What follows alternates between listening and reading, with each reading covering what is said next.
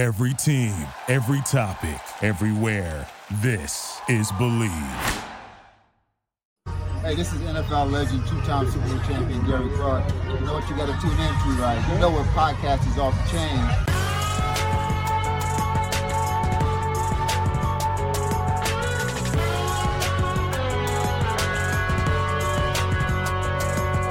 President Jason Wright, and you're listening to Burgundy Network Podcast.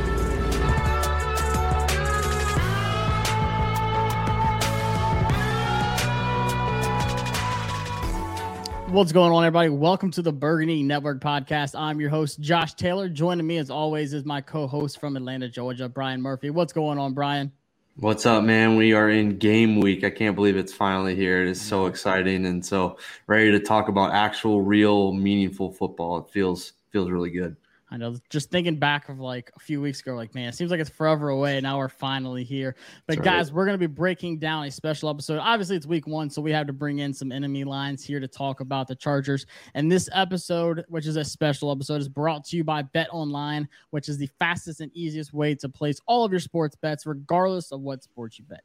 Obviously, college football just kicked off. I've been throwing money probably a little bit more than I should the last few weekends. I made some. Notre Dame cost me a little bit last night, but it's okay. Uh, I'm gonna hedge it tonight with Ole Miss up. But guys, like I said, football season's kicking off, and right now Washington's only one point underdog. We were favorites for a little while, so Vegas is kind of you know going towards the Chargers right now, and we'll break that down for you to see which way you should bet. But if you sign up today, you get a 50% welcome bonus on your first deposit. So even if we lose, which it's possible. Chargers are a good team. We'll talk about it, but you still get 50% of free money that you can bet at a later time. So go to Bet Online and uh, sign up today and start playing. And joining us to talk about the Chargers, we have Daniel Wade from Locked On Chargers. What's going on, Dan? What's up, guys? It's game week. I mean, it All feels right. so good to say. I mean, it's always, God, I just can't wait for the preseason, right? At least give me some young guys, some rookies out there, something to talk about. And then quickly that just turns into, all right, I'm ready uh, for the real thing now, especially when you don't get to see Justin Herbert throughout the preseason. You start, you know, fiending for the real thing even more.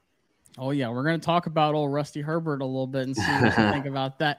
But before we dive into this game, let's just do a quick recap of both teams last season. So obviously, Washington wins NFC East with you know not the best record, seven to nine. The NFC East was a little bit banged up with Dak and so on.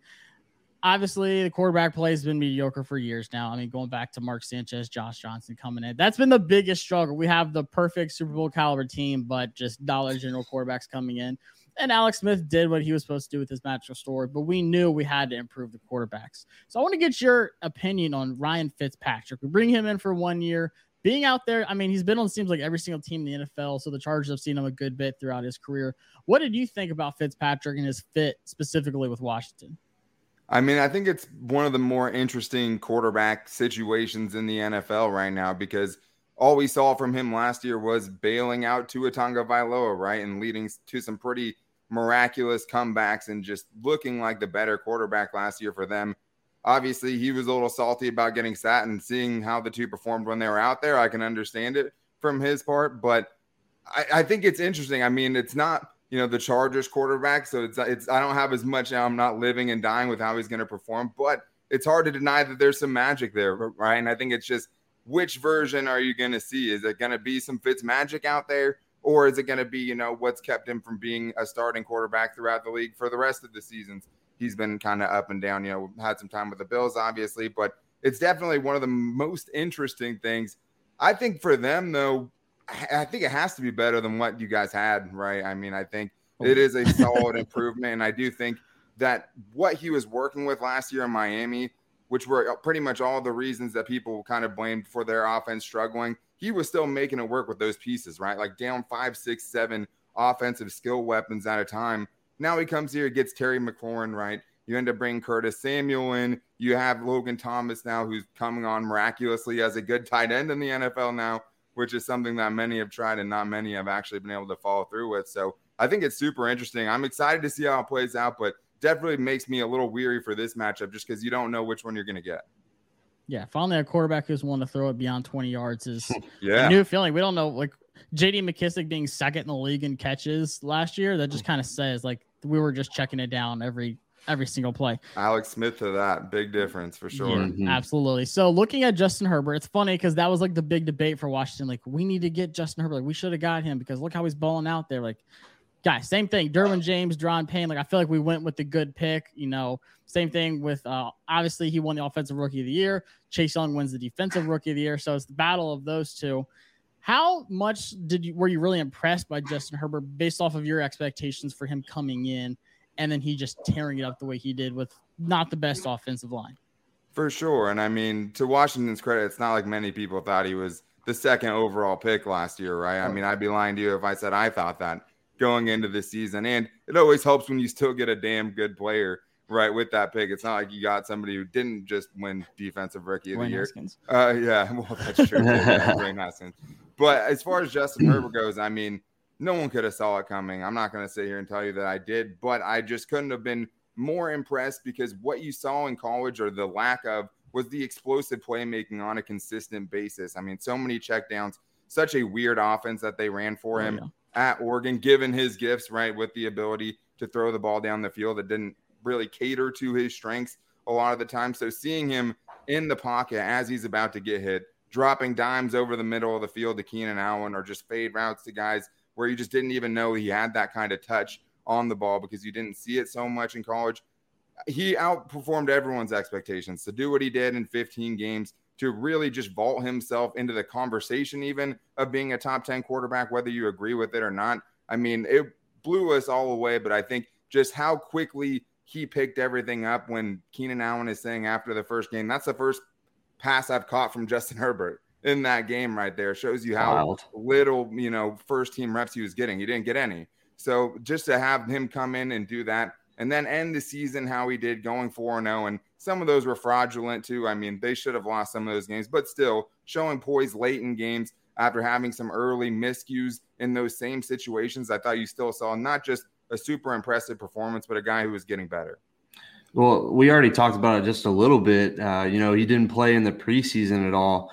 And it's one thing for a veteran guy to change coordinators, change coaches, and just kind of, you know, they've seen it all before. But how worried, if at all, are you with him not taking any preseason reps with a brand new head coach, a brand new offensive coordinator, a couple of new weapons, you know, losing a couple of weapons? What are your thoughts there with him? You know, the first live bullets he's going to see is Sunday. Yeah, I mean, I do think there is some concern there. At the same time, with the track record that the Chargers have with injuries, I mean, even just seeing Derwin James being ready to step on the field for week one is a huge win for the Chargers. But I can't blame the process that they went with. If you could say, hey, do you want these guys out there or not? Wrap those guys in bubble wrap because you've seen these guys go out there and do it. And his approach to the whole thing is, you know, the things we're doing in practice are better than what you're going to see in the preseason. And that might be true, but it's not better than what you're getting in real game action, especially when you're going into a stadium that has fans, which is another thing that he didn't have a lot of last year. So I think point. with the trip over to the East Coast, going into stadiums where in those crunch time moments you're going to have roaring fans, kind of making things a little bit more difficult for you. I think this is a good time of the year to get the Chargers offense, honestly. And I really like what the Washington football team has defensively. But to get this offense in their first game with those guys having to shake off the rest a little bit, I mean, there's no doubt about it that there's a lot of talent there. But getting them this early, I do think there could be a little bit of rest. I think it could take them, you know, a few drives maybe to really kind of kick things into gear. But it's hard to tell because we haven't seen this offense with Justin Herbert at the helm yet. Yeah, I think Curtis Samuel's like a hard knocking the rust off guy. Finally at For practice sure. today. He's going to be a huge question mark. Um, but my thing with Justin Herbert, well, actually, you talked about Keenan Allen a little bit. I want to talk about him some because like Terry McLaurin is our like underappreciated to the media, Sure. like wide receiver. I feel like Keenan Allen's in that same boat. I feel like he's easily a top 10 wide receiver, probably one of the better route runners in the NFL. Doesn't drop much of anything. He probably has the best facial hair out of any wide receiver. Do you think Keenan Allen is deserving of more media and having a quarterback like Justin Herbert finally is going to help him get there? Yeah, I think so. And I mean, he was still putting up ridiculous numbers, even if it was when it was with Philip Rivers. So, like, from that standpoint, I do think he could put up better numbers this season than he has the last couple of years. And those have been some pretty big numbers, you know, over 100 catches in all of those the last three seasons. Almost a so, thousand yards last year. yeah, I mean, yeah. missed three games. I think he finished with 990 or something ridiculous like that. But the biggest thing last year was he only averaged about 10 yards per reception. So even though they were peppering him with the football, they weren't really getting him into the intermediate or deeper parts of the field at all. But the one place you did see him take a step was with the touchdowns. I mean, he seemed to be stuck on six. Last year, he was more of a focal point in the red zone, which is something I don't think a lot of teams saw coming. He ended up with eight touchdowns last year, a lot of those coming in close. And I think that was part of the really what was holding him back. But at the same time, it's like I live in Chargers Twitter, right? So the only thing I ever see is Keenan Allen is underrated. I think he's yeah. a top 10 wide receiver. Okay. I think just because he doesn't have, you know, the big explosive plays, that's something that makes him not as flashy. But I do think that could change somewhat this year. And I do think what you saw last year was that instant chemistry. And those dudes just had a full preseason together in a new offense, but they should be more connected now than they've ever been. Yeah, it's funny. I kind of like compare people like I don't want Terry McLaurin on fantasy because look at all these weapons we have now. Uh, you know, Antonio Gibson's Only a top fantasy ball. guy. Yeah. Yeah, but like if you look at um Keenan Allen, same thing. Mike Williams on the other side, Austin Ekeler, who eats it up in fantasy, one of the you know right. top three, four running backs in fantasy, and then adding Jared Cook. There's so many weapons, but I feel like the best players always find a way to just get those those balls. And you're gonna be throwing a Keenan Allen regardless because he's a stud. Now, one thing was interesting when I really broke this down. And it wasn't the fact that Justin Herbert's very uh, anal about his shopping carts. It's that him under pressure is ridiculously good. So I'm like, all right, you know, we're gonna bring the pressure. We're gonna, you know, blitz, just be in Justin Herbert's grill because the offensive line's not the best. It did get better. So obviously, you draft Rashawn Slater. Um, you signed um who was it from the Steelers? Corey Linsley, Matt Feiler. Yeah, Corey Linsley and Matt Feiler. Matt Feiler is what I was thinking of. So you add those three beefy fronts. Do you think that's enough to compete with a pass rush like Washington? The offensive line is tricky, right? Because when you hear offensive line experts talk about it, they're always saying seeing the formation with one set of eyes and things like that, just going towards like the chemistry. And that's the thing we haven't really got to see because this starting line, even in the preseason, you haven't had the five guys who should be out there on Sunday out there at the same time. So, yeah, they did some joint practices, had some time going up against a pretty good defense with San Francisco, but it's practice again. And the other big thing that's already kind of stirring this week is head coach Brandon Staley today said that he would not, with certainty, say that Brian Bulaga was going to be out there on Sunday against the Washington football team. And as good as the Chargers did as far as overhauling the offensive line, because they didn't bring anybody back, they replaced four of their five starters from last year it had to happen. But you can't build an offensive line, a consistent, good offensive line in one off season, right? So the depth is still a big question mark there. If he's unable to go, the first option is Storm Norton, who is a former XFL player who latched on with the Chargers last year, coming into the league and is now their backup swing tackle.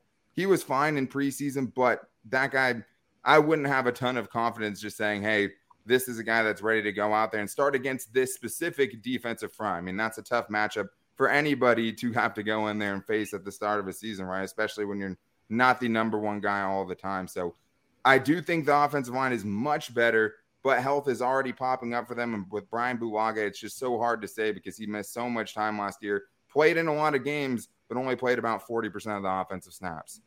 Yeah, we got an XFL guy too. His name's Taylor Heinicke. The fan base loves him. Yeah. There's some magical yeah. guys in the XFL. You mean the closest guy to beat Tom Brady last year? Is yeah, that, wow. QB one to all the fans. Yeah. yeah. so, so we've already mentioned a couple of these playmakers. I mean, Austin Ekeler's probably been one of my favorite players, probably because of fantasy and him, you know, slamming on the guitar when he scores and all that. What is his workload going to be like? I mean, is he in for like a Christian McCaffrey, Alvin Kamara, dump it to him, toss it to him, run routes for? I mean, is that what they're looking to do? But I know that there are a bunch of mouths to feed that, like we've already talked about. But it seems he like was Ekeler, a little banged up last year too. Yeah, and but but it seems like Ekeler is kind of primed for that to take that next step. Is that what you're seeing or thinking happens this year? I mean, it's hard fantasy wise because yeah, last year I'm sure a lot of people kind of got scarred when they bought into the hype and then he ended up missing games. But he's even out here on social media telling people, you know, draft me because like I'm about to go off. It's hard to say, right? I mean, just this is another thing where you're speaking from ignorance a little bit just because you haven't seen what the philosophy is going to be. I mean, even in New Orleans, where their offensive coordinator came from, mm-hmm. you had a guy like Alvin Kamara, but you know, the guys like Latavius Murray and Mark Ingram are still getting reps there at the same time, right? So you also have a guy they brought in to help out the running game from San Francisco. That's another place where, especially fantasy wise, it's kind of hard to trust those running backs from week to week. So it's hard to say. I mean, with his skill set, with what he's able to do after the catch, which the Chargers don't have another guy like him in that regard, it seems like he's going to have a heavy workload, but it's too hard to say that it's going to just be a total lion share, especially with the injury history. Try to get him, you know, 15 to 18 touches a game. Maybe that's what they think going into the season, trying to keep him healthy, get the other backs involved. But I would be lying if I said I know for certain. Yeah, you mentioned like this is a good time to play the Chargers. I'd say opposite because like everyone, mostly everyone's healthy right now. Like Bosa's not banged up. Derwin James isn't hurt yet. Like Austin Ekeler isn't hurt yet. Like I'm like, dang, like week one, at least we're playing them at home. If we were playing, you know, in LA, I'd be like, yeah, I don't see us winning. to be honest with you. But let's look at the defensive side of the ball, which to me has been impressive, even more than I expected it to be especially with one guy who I broke down a lot in the draft. And that's Asante Samuel Jr., who looks like a stud already. You know, you have Derwin James already in your secondary, then you add a guy like Asante Samuel. What have you seen from him preseason that's really stood out to you? I mean, I think the thing that you've just noticed right away is first of all, if he gets beat on a play, it doesn't get to him. And that's what all of his teammates have said about him the entire time. He has that dog in him where he wants to step up and be on that next route try to make a play on the next ball. And they've all commended him in that way. And that means you're also making mistakes too. And I think that's the thing with Asante Samuel Jr. You happily take the upside and live with the rookie learning curve. At least, you know, uh, if it's up to me, I'll take the plus side and deal with maybe some of the shortcomings that he's going to fight as a rookie, maybe some penalties, maybe getting beat a couple of times. But the one thing that stood out more than anything is just attacking the football and physicality. I mean, the first time he was out there in a preseason game, he comes up full speed downhill, takes out a wide receiver on the Rams. And you're just like, wow, I haven't seen a Charger want to tackle that much in probably 10 years. So that was a really encouraging thing because they didn't have a lot of really physical guys on the outside. And I think that's something that Brandon Staley has wanted to change this year. So you're getting the physicality and you're getting a guy that makes plays on the football. And the Chargers needed a little bit more of that. Somebody who can attack the ball while it's in the air. Asante Samuel brings those same instincts as dad had, and I think he's going to be making plays on a lot of balls, even as early as his rookie year. Yes. So sticking with the defense, I mean, we know Bosa, we know James, we know Samuel now, but what are some of the who are some of these guys that are under the radar on the defensive side of the ball that we're going to see their numbers flash a lot on Sunday and for you know this whole season? Yeah, I mean, it's a good question. They definitely have the stars, and they're going to need a couple of guys defensively to kind of take the stage and really handle that spotlight and step into a kind of a breakout role for the team because it is talent at a certain point, but you have to come out and produce at the same time. So one of the things I think isn't getting talked about a lot with the Chargers is their linebacking core, who features three healthy dudes who have some starting experience with the team. Drue Tranquill out of Notre Dame, a fourth round pick a couple of years ago, has looked really, really good at linebacker. Ended up being, you know, an all pro linebacker, rookie, all rookie team linebacker as a rookie a couple of years ago. Last year ended up missing the entire season. Then you have Kenneth Murray, who's coming into the mix. And last year he had over 100 tackles, but that's a little misleading. He struggled in a lot of ways, talked about how he wasn't really comfortable in the defense. Now you're in a new defense with Brandon Staley, who wants him to get downhill. And if you've seen Kenneth Murray at all at Oklahoma, or you know anything about his game, it's like he needs to be blitzing. He needs to be oh, close yeah. to the line of scrimmage. He needs to be trying to get tackles for loss and things of that nature. He's going to see more of that. You're not going to see him getting isolated in coverage and you know trying to pick up the nuances of zone coverage in his first season in the NFL. That's something nice to see. And then Kyzir White, you know, their backup who could get on the field at the same time with them, but Brandon Staley runs dime, you know, or nickel or dime on 80 plus percent of his defense. So you're going to see a ton of that this weekend. But if their third linebacker, Kyzir White, is another guy who seems to be fighting for, you know, starting snaps right now and is looking really, really solid, not only in coverage where he's a former safety, at West Virginia, but also just as a physical playmaker. A lot of guys making plays in the backfield set up by this Brandon Staley defense that is kind of made to do that. Yeah, let's look at some matchups. I think there's a lot of good matchups. You kind of drilled up with the linebacker core. Same thing with us. I feel like that's a lot of weakness on both sides for us. You know, with us with Logan Thomas, and Antonio Gibson to run the ball, and then same thing. Our linebacker core has always been terrible against linebackers and running backs like Austin Ekeler, who are going to be, you know, catching these short passes and just dumping them off. And then we right. over pursued or we just don't cover a guy. And then he takes it like 30, 40 yards to the crib. When you look at some matchups, what's one of the biggest ones that really stands out to you? I mean, I think it's, you know, Derwin James versus not just Logan Thomas, but potentially even Terry McLaurin in mm. this game because one of the things that Brandon Staley has really talked about the most is using Derwin James in the star role. And basically, what that is, is what they had Jalen Ramsey doing a lot of the time. And yes, you know, Derwin James, when he's been out there, has been one of the best safeties in the league. But one of the things that Brandon Staley is trying to do is get him near the ball, put him where he thinks the ball is going to go on third downs, get him near the action more than he necessarily was in years past. So if you get that matchup specifically, I mean, trying to find Logan Thomas on third downs or in the red zone or on a big third down, Derwin James versus Terry McLaurin. I mean, most safeties would just absolutely get torched, but I've actually seen Derwin James lock up Keenan Allen one on one. So it's like, I'm not even going to doubt him in that situation just because the dude's like another world of talent. But I think that's something that I think I'm very interested to look, you know, to see during the game. What makes me nervous for the Chargers your guys' front four, right, or the defensive front versus the Chargers' offensive line, because make all the improvements you want. This is the first time we get to see it, right? You might be down Brian Bulaga already. The Chase Young, Rashawn Slater matchup, everyone's going to talk about you that. see that I'm, video all the time. Yeah. and I'm as ecstatic about that as anything, but it's Oh, yeah. more than just that. You know, it's more than that for the Chargers who have a lot of unknowns right now on that offensive line. They're all going to have to come together to face some pretty nasty defensive tackles, some pretty nasty edge rushers over there for the Washington football team. So I think that's a huge test for them. And on the flip side, the running game against the Chargers has always been effective. I mean, whether you look at their DVOA or just the raw total number of yards and big plays they give up on the ground, that's always been something that's hurt the Chargers. They didn't add a lot to their defensive tackle room. They got a backup defensive tackle in Christian Covington. You bring back Linval Joseph and Jerry Tillery and Justin Jones. The last two guys I mentioned haven't performed to this point. So you're going up, I think, against a pretty decent offensive line with the Washington football team and a really good, powerful runner in Antonio Gibson. I think that's something that they are basically putting a lot of faith, just that the scheme itself is going to work in the one on one matchups in the front seven to single up linebackers with running backs. It's hard to believe after seeing them get gashed the way they were, but at least with Brandon Staley, you have a little bit of faith in him at this point because we haven't seen it, that it might make some improvements, but we have to see it. I, oh, go ahead. I was going to say a couple of those things that you mentioned, I think could go both ways. I mean, Asante Samuel Jr. in his first career game is going to have play some meaningful snaps. The same thing with Benjamin St-Juste for Washington. I mean, he they really feel like he is the third corner, and we know that the third corner is basically a starter. So uh, I'm Yeah. I'm just thinking at the same time, there's a lot of similar stuff. Inexperienced linebackers. Jamin Davis is going to go up against Jared Cook. I mean, there's a lot to that. This could go either way depending on uh, what you're saying. So a couple a couple of those brought up, you know, jogged some memories. You know, I was thinking like this, a lot of mirror uh, going on on Sunday. Yeah, Yeah, no, from- I definitely see that. For me, I can see like our linebacker core. Like I agree, like bringing the pressure is exactly what we want to do. But like that was another nugget that just stuck out to me. Like I said, with how good Herbert was against the pressure, better than Pat Mahomes, who's known as like the pressure Jesus. You know, having to roll out of the pocket and throw it. You know, laying completely sideways in the Super Bowl.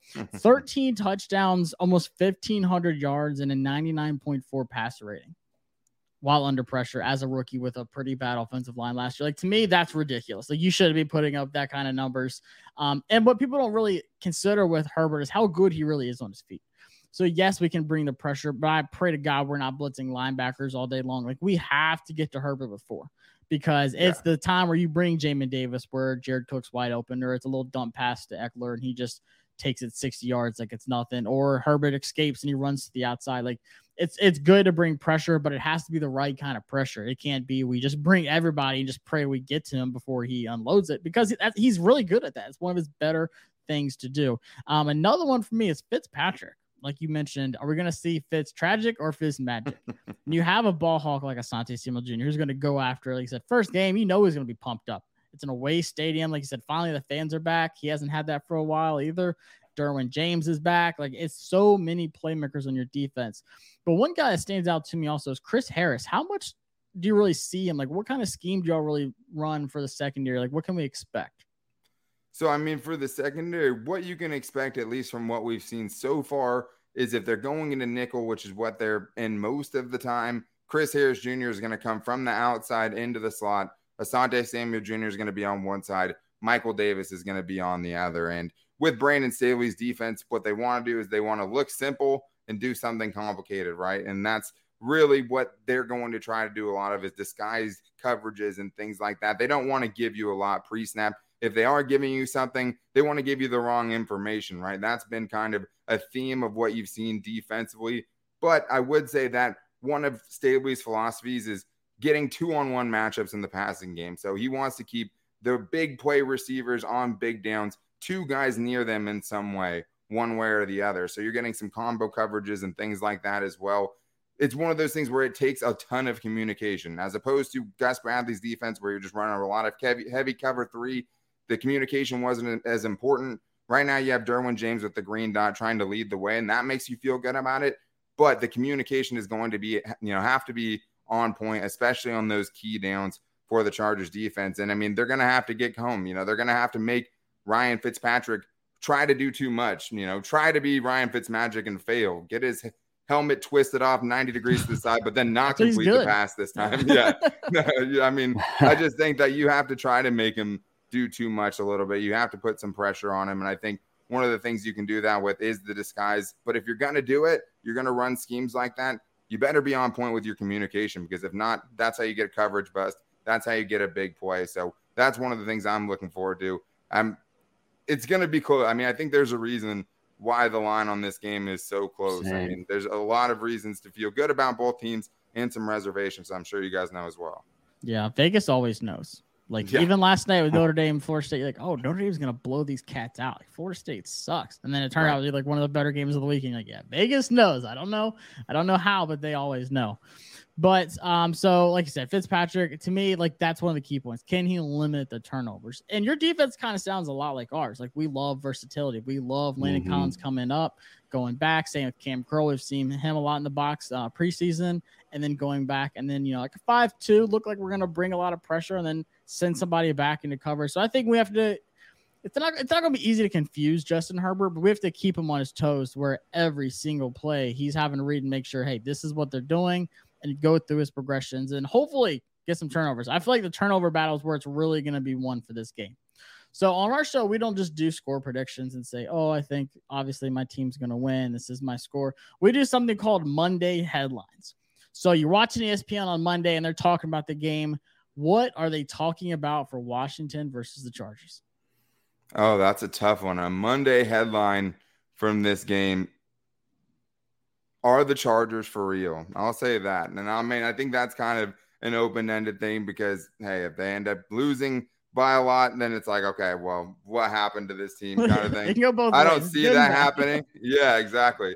But, you know, I think if they have a good performance against a really good defense and the offensive skill players that they have all come through in game one and they kind of are able to put things together very quickly coming in with the new offense – I mean, I think that is what it could be just because I do think Washington has the respect defensively. So if the Chargers are able to pull off a really tough road game, I think then that kind of enters them maybe into the next conversation where people should be taking that offense seriously and the defense because it's the first time we're going to see it too. I was going to say, being out on the West Coast, what's like the outside perspective of Washington? That's something we always love to talk about, mm-hmm. like people that cover other teams. What's like the West Coast, you know, opinion of Washington? I mean, I think when I think of Washington, at least, I mean, obviously, I've seen more games than, yeah, well, yeah. I mean, I think that's probably the thing they're most nationally notable for into the name change and all those things. But besides that, I mean, I think defense, right? I think you think of Chase Young and Montez Sweat and Daron Payne and those guys. Like, I, that's what I think of first thing. And I, I don't know if it's hard because you, you kind of get drowned out because all everywhere in the middle between you guys and where I'm at there's a lot of Cowboys talk as well, right? So you're hearing so much talk about Jalen Hurts, even with the Eagles, or what the Cowboys are doing with Dak back. That's a hard, you know, division to be with for headlines, especially from the East Coast traveling west. But when I think of Washington football team, I think the Chargers' former defensive coordinator, when they had one of the best defenses in the league in Ron Rivera, and knowing it's going to be a really, really tough performance, a really physical performance, which especially for young guys in the Chargers only are returning about 30 something players in the low 30s. That is something that's going to be huge in these games. This these young players going into this physical game week 1 against a really good defense. At least that's what I think about them.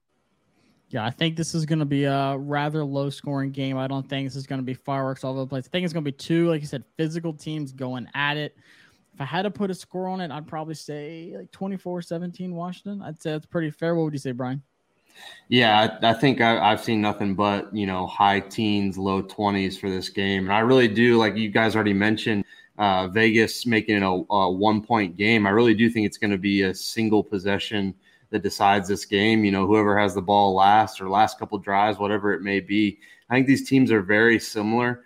And so, you know, when we talk about a headline on Monday morning, regardless of who wins, I think it really will be that these two are two potential up and coming teams for a couple of different reasons, but for a lot of the same reasons. A couple of studs on defense. Obviously, the quarterbacks are two different age uh, ages, but some underrated playmakers. I just think there's a lot of similarities, and that's why I think it's going to be a tight one, a close one. Um, you know, we talk about, you know, we're biased. We talk about Washington's defense and all that, but, you know, Los Angeles has just as many playmakers and young studs as well. So, yeah, I wouldn't be surprised if it's a little sloppy with week one. We talked about Justin Herbert, you know, you know, not taking any preseason snaps, but Washington's first team offense didn't score a touchdown. So, I mean, they're they're rusty as well. And so it'll be interesting to see how this game unfolds, but I, I think it's certainly a close one. Um, you know, I, I, would give the edge to to Los Angeles's offense, honestly, in quarterback play. Um, but yeah, low 20, like a 21-17 game wouldn't surprise me at all. Yeah, well, and the thing to think about too with the Chargers and a close game specifically that we didn't get to is the kicking situation and Ooh. still a young quarterback, you know, in a very tight situation. Like if it gets late in the game, obviously Ryan Fitzpatrick's been through it. You know, whether the offense looks good or not, at least you're getting a guy. Justin Herbert had some very valuable moments last year, late in games, had some game winning drives towards the end of the season. It could be a different monster in Washington if it comes down to something like that. And in that situation, if it is a close game, which we kind of all agree that it should be in Vegas, thinks so as well as well. But their kicking situation, they just moved on from their longtime, you know, three-year kicker Michael Badgley, brought in Tristan Vizcaino, who didn't really do much to inspire Charger fans. Not only that he was going to win the matchup, but that he would be the, you know, that he can make big kicks. In the preseason, the last time we saw him, he missed a 47-yard field goal. Before that, some of the news that came out was that he went three for six in practice on field goals when the other guy ended up going five for six. They ended up going with Vizcaino, and I don't blame them for not wanting to spend another season deciding if Michael Badgley is the right guy. At the same time, if it does, it is close. If there are big moments down the stretch of the game, that is somewhere with the Chargers that it's hard to feel confident in the guy they might have going out there to kick that kick. I go back to similarities. I think Washington is right there and potentially another step away. Hopkins has struggled. Yeah. They brought in uh, Piñeiro, you know, you know, they could just be a week behind the Chargers. So you're absolutely right. Those are, you know, things that we haven't even gotten to that that really could affect the outcome of this game. This is going to be a overtime miss kick, you know, yeah, showcase, real. just back and forth the 50 yarders going back and forth. But like you said, last year, seven of the nine losses for the Chargers came within one score. So that kind of favorites Washington. Not going to lie, that's feels a little bit good. And all time, uh, Washington leads the series 7 4. So another little little thing. There's some extra nuggets if you want to bet that. big uh, sample. Yeah, yeah that's huge. All time. Well, I, that's time. the funny thing about the Chargers too is like those stats usually regress to the mean, especially in one score games. That is something that hasn't for the Chargers. I mean, the last time they were positive in that margin was 2018 when they ended up winning a playoff game against the Ravens. So it's like it shouldn't ever be as bad as it was last year. Four consecutive 16 point leads that were blown by the Chargers, which is you can't even make it up really. That's but at the Falcons same time, territory. yeah, it, it totally is. But at least with this new coaching staff, the one thing that should be a lot better is the attention to detail. And if anyone saw some of the ways the games ended for the Chargers, like with the Bills, they did a quarterback sneak at one point from like the three yard line with Herbert trying to sneak and the rest of the offensive line pass blocking at the end of that game last season. So, like, to say it was ideal. in disarray with that coaching staff was something that definitely cost them games last year. At least Chargers fans have hope in that regard that it could be better under Staley. But I mean, yeah, that's a lot of games, losing a lot of those close games last year. That's something that has to change for the Chargers. Absolutely. Well, Dan, we appreciate you coming on. Like I said, guys, head over to Bet Online, get that one point underdogs, and give Dan a follow on Twitter. Let everyone know where you are. I'm at Dan Talk Sports on Twitter. My show is at Locked On LAC. I'm excited, guys. I mean, football is back. Now we just have to see how this, you know, slobber knocker turns out. I know. Me and Brian are both going to be there. The joke with FedEx is always flooded with fans, and I said, "Look, we are as far as possible away from the other team. Like, if I see a single Charger jersey, like, I'm going to start asking questions because there shouldn't be any. Like, we are literally on the opposite side of the gun. Like, there shouldn't be any because it just happens every time. Even preseason games, it's like Bengal fans are coming out, and I'm like, where are y'all? And why are you at a preseason game? It happens every single game. But guys, hopefully we flood the stadium. I know season tickets and everything's been popping. Looking forward to seeing everyone at the game. And we're gonna break it down on Monday. But Dan, like I said, appreciate you coming in, Thanks, man. Dan. Awesome. Y'all have Yeah, a good for sure, one. guys.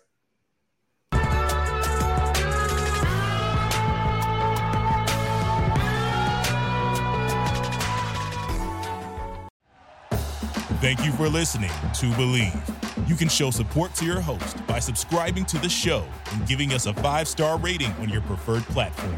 Check us out at Bleav.com and search for B L E A V on YouTube.